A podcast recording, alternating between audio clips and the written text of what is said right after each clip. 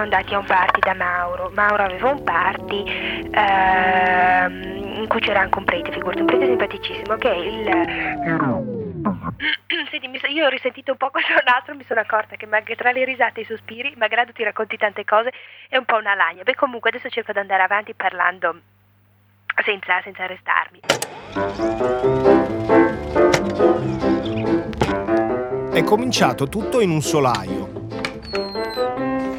Nel solaio della vecchia casa di campagna di mia mamma, un giorno scopro per caso dei nastri geloso degli anni 50. Li metto su un vecchio registratore a bobine e mi trovo ad ascoltare la voce di mia madre a 20 anni, nel 1959, che da Londra racconta a sua madre, cioè mia nonna, le sue avventure di studentessa all'estero, come fossero dei vocali. Dei vocali dal passato. Io sono Gaetano K e questo è My Fair Mummy. Mammy nel senso di mamma, ma anche di nonna.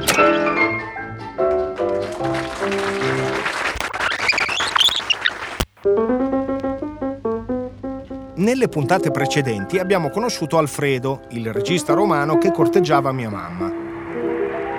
A un certo punto Alfredo torna a Roma e la storia sembra finire ancora prima di cominciare. Ma ciò nonostante mia madre non riesce a smettere di parlarne alla nonna, che forse era leggermente scettica al riguardo, un po' per la differenza d'età e un po' per la figura non proprio british di Alfredo. Ah, poi ti volevo dire, aspetta che avevo fatto una nota, che non, non credere affatto che sia un siciliano, come mi dici tu, Alfredo, eh? perché è alto, 1,80. È nero, ma vedi i capelli, i capelli neri come il carbone, che più neri di così non li ho mai visti, sono quasi blu. Ha gli occhi neri, c'ha i baffi, però non è proprio per niente un siciliano, eh? Mi spiace tanto, tutto l'opposto che il biondo, l'altro, eccetera, però siciliano no, quindi su lì punto fisso, eh? Inutile che voi mi prendiate in giro perché lo vedrai e vedrai cos'è. Ma per un cavaliere che parte ce n'è sempre uno che arriva. È il momento di parlare di Mauro, un giornalista di 34 anni inviato a Londra per conto di una famosa agenzia di stampa. Adesso ti devo raccontare il fatto Mauro, che si è sviluppato parallelo a quello Alfredo. Io ti dico, non mi sono mai trovata nel mezzo di una situazione così complicata. Dunque devi sapere che io ho conosciuto questi tre, tutti e tre assieme, Boccini, Mauro e Alfredo, eh, una sera a casa Rini, quella famosa sera, ecco.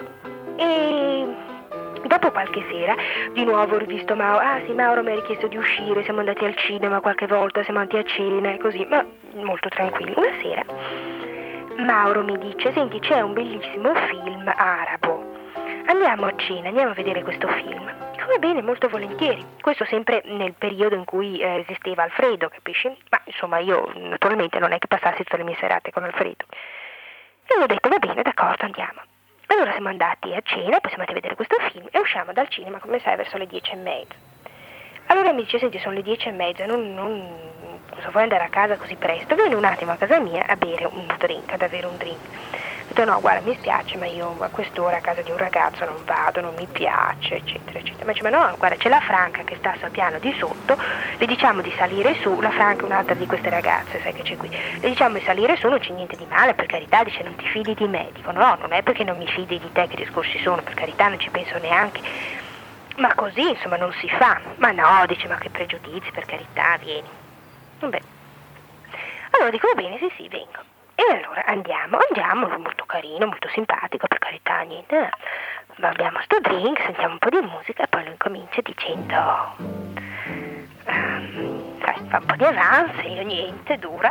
Allora mi dice, ma perché? Ma cos'è questa storia? Dico, senti, guarda, prima di tutto io non sarei dovuta venire qui e se tu, se tu fai così ti prego di accompagnarmi a casa di volata. In secondo luogo, mi spiace tanto, ma io in questo periodo non, insomma, non, non me la sento, ecco, perché io, io voglio bene a un'altra persona e quindi non... Ah, ma no, ma dimmi, ma qua, ma là. E allora io naturalmente niente, non gli ho raccontato di questo fatto, questo era ancora prima del party, eccetera. Gli ho detto che era un italiano e che insomma sapevo che era senza speranza, ma che comunque non eh, ero insomma un po' eh, sentimentalmente involved e che quindi non avrei potuto insomma, fare la carina con lui e via dicendo. Allora lui comincia a dire, ah ma sai, mi racconta i suoi dolori amorosi, le sue storie e mi dice, Now I want you and I need you, but I'm all packed up to go. Oh, but baby, if you love me,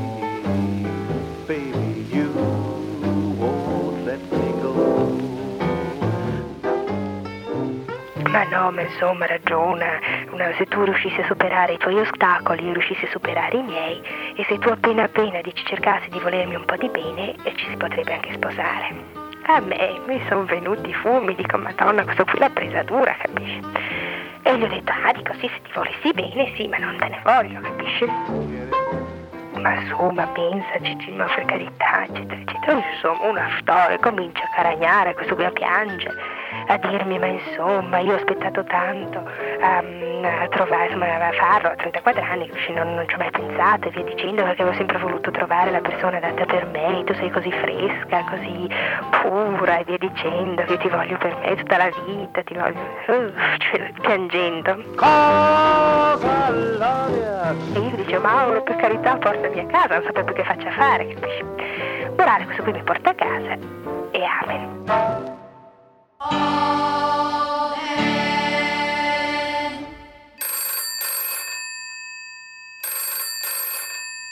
Dopo due giorni mi telefona e mi dice se uscivo con lui.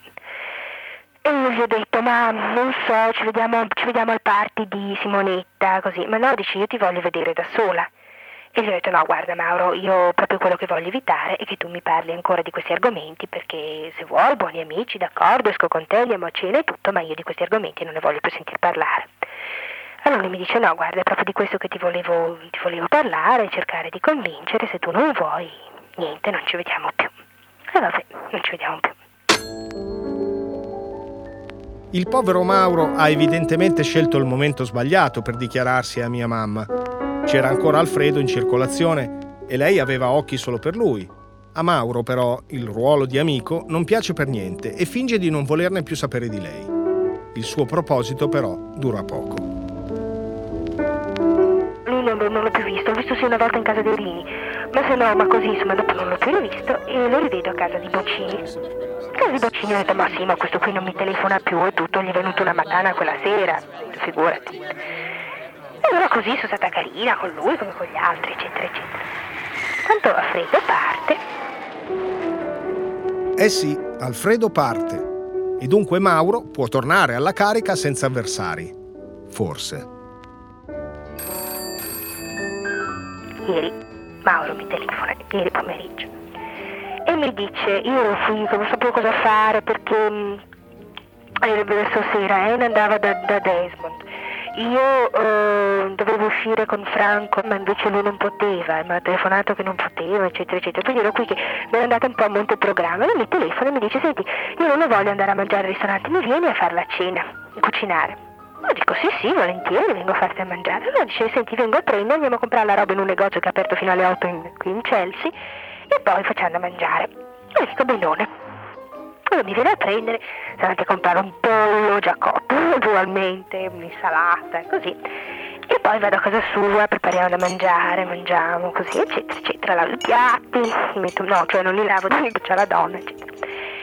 E poi ci mettiamo di nuovo a sentire musica, i dischi, così a chiacchierare del e del meno. A un certo punto lui riattacca di nuovo con la storia, dicendo, insomma, io spero che quella storia con Alfredo sia finita e ancora delle speranze, ti prego, mi dice io eh, ti metterei su un altare e pregherei davanti a te come pregherei davanti a un angelo, ti voglio portare via da questo mondo, ti voglio difendere dalla cattiveria del mondo e mm, eh, ti voglio mettere in un mondo a parte dove solo io posso entrare, eh, roba da matti, insomma, per carità, dice se tu mi sposassi, in 24 ore ci si può sposare, ti porto a fare un viaggio di nozze in Arizona. E mm, dice ci sono stato due anni fa, sono posti in cui ho sempre voluto tornare con la persona a cui voglio bene. E io ti voglio bene sul serio, ricordati che prima di trovare un altro che ti voglia bene come ti voglio io, mm, ricordati che non è così facile mm, mm, per me ogni parte di te è sacra, E, insomma una roba che non ti dico e io dico "Oh, non sapevo, capisci, se ridere o se farvi venire le malinconie, perché addirittura questo qui è un amore folle, capisci? Gli ho detto, ma senti Mauro, tu hai 34 anni, ma ti rendi conto che mi hai visto poche volte? Ma dico, ma, ma ma come non posso neanche crederci, abbi pazienza, è infatuazione, per l'amor di Dio. E mi dice... Cause I love you, God knows I love you, and with all, all my heart and soul. Oh, but baby, if you love me, del mondo, eh, la vita, eh, insomma, una roba via, non finiva più queste storie. E io cominciavo a dire, Mauro, è tardi, devo andare a casa. E lui, ma no, ma ascoltami, ma ti prego, ehm, dammi retta, pensaci e via dicendo. Io, ma Mauro dice, ma cosa vuoi ci pensi? Dico, tu, tu caro te, il mondo, hai tanti anni più di me, il mondo, le donne le conosci, io il mondo gli uomini non li conosco, siccome quando faccio la mia scelta voglio farla una volta per sempre, voglio farla bene, ho bisogno di tempo, non posso così a vent'anni dire sì, vabbè, mi lego per tutta la vita, abbi pazienza, io, io non, le cose devo pensarci. Ah, ma piantala di farla ragionatrice da retta al cuore. Dimmi che mi vuoi bene. Ho detto, ma Mauro, non, non, non, non posso dirtelo, non lo so, non ti conosco. Tra l'altro non mi piace niente. E insomma, avanti e tira, molla, e dai, e dai, insomma, e gli ho detto, senti Mauro, no, guarda, mi spiace, guarda, dammi tempo, dammi tempo. ah, no, no, insomma, io non posso pensare che tu fra un mese te ne vai. Mm, eccetera, dico, guarda, fra un mese io me ne vado, lontano dagli occhi, lontano dal cuore, vedrai che ti passa. Questa degli occhi e del cuore è puro copyright nonna. Lontano dagli occhi, lontano dal cuore, figlia mia, questa è una legge inevitabile, succede a tutti. Oltre che Sergio Endrigo. lontano dagli occhi, lontano dal cuore. Ah, ma no, ma insomma io scrivo a tua madre. Oh, per l'amor di Dio, dico, ci manca scrivi a mia madre.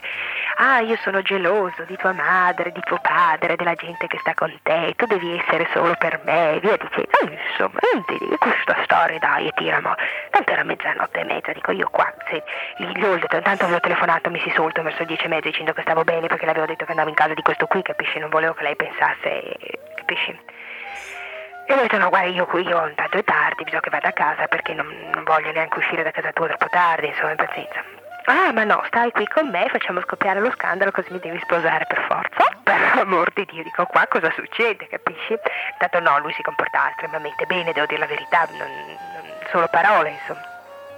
Gli ho detto no, guarda Mauro, mi spiace, mm, adesso io vado a casa e. E allora vabbè, mi accompagna.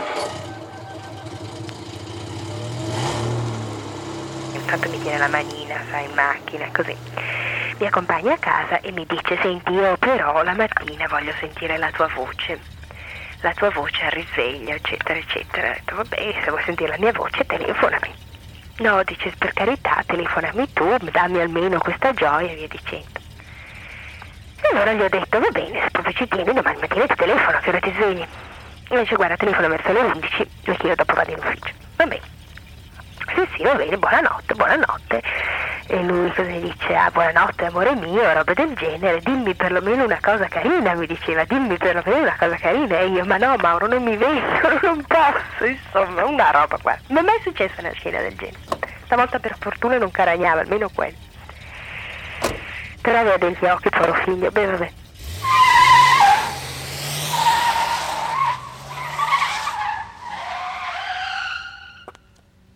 Allora, io arrivo a casa tranquilla, tanto c'era Anne che crisi amorose anche lei, un traffico col desmo che la molla, poi la riprende, un pastispe.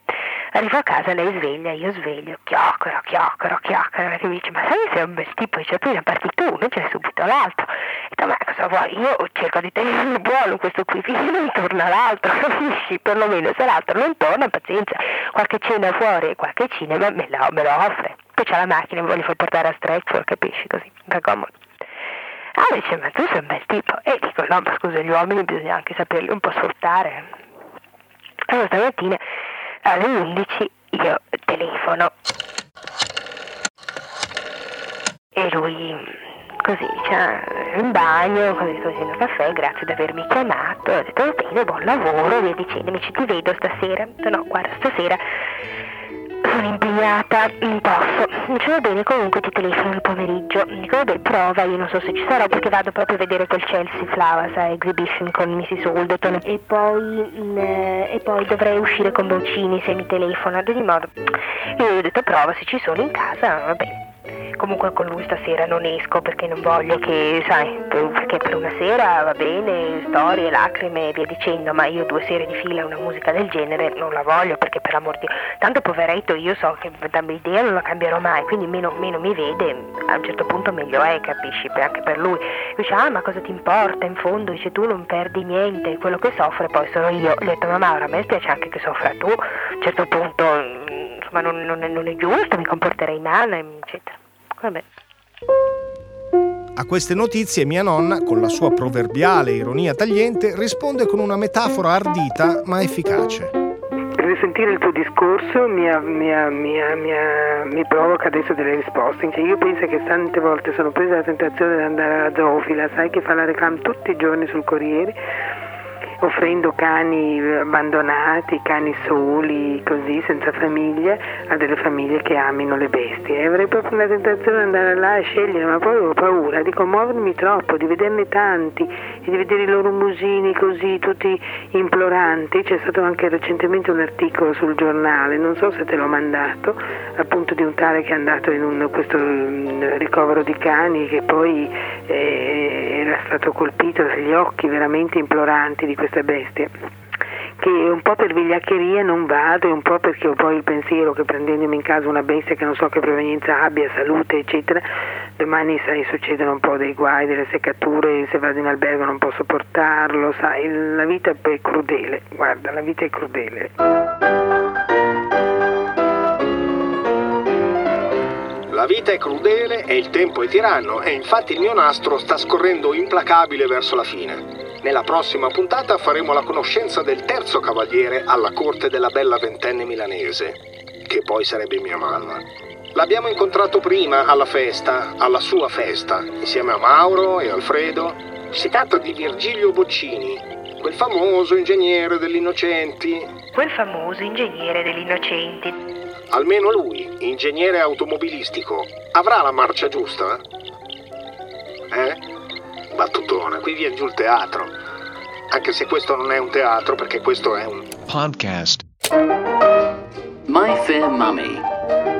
My Fair Mummy è un podcast di Cora Media in collaborazione con Istituto Barlumen. Scritto, narrato, sonorizzato e prodotto da Gaetano K. Cura editoriale Luca Micheli e Marco Villa.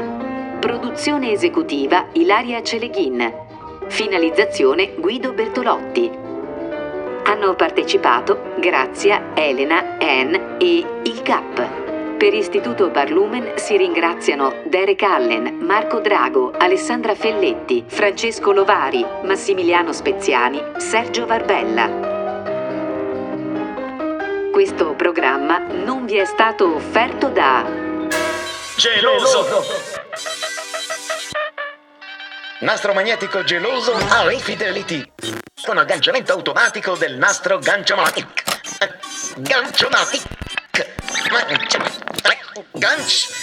Geloso è un nastro superiore.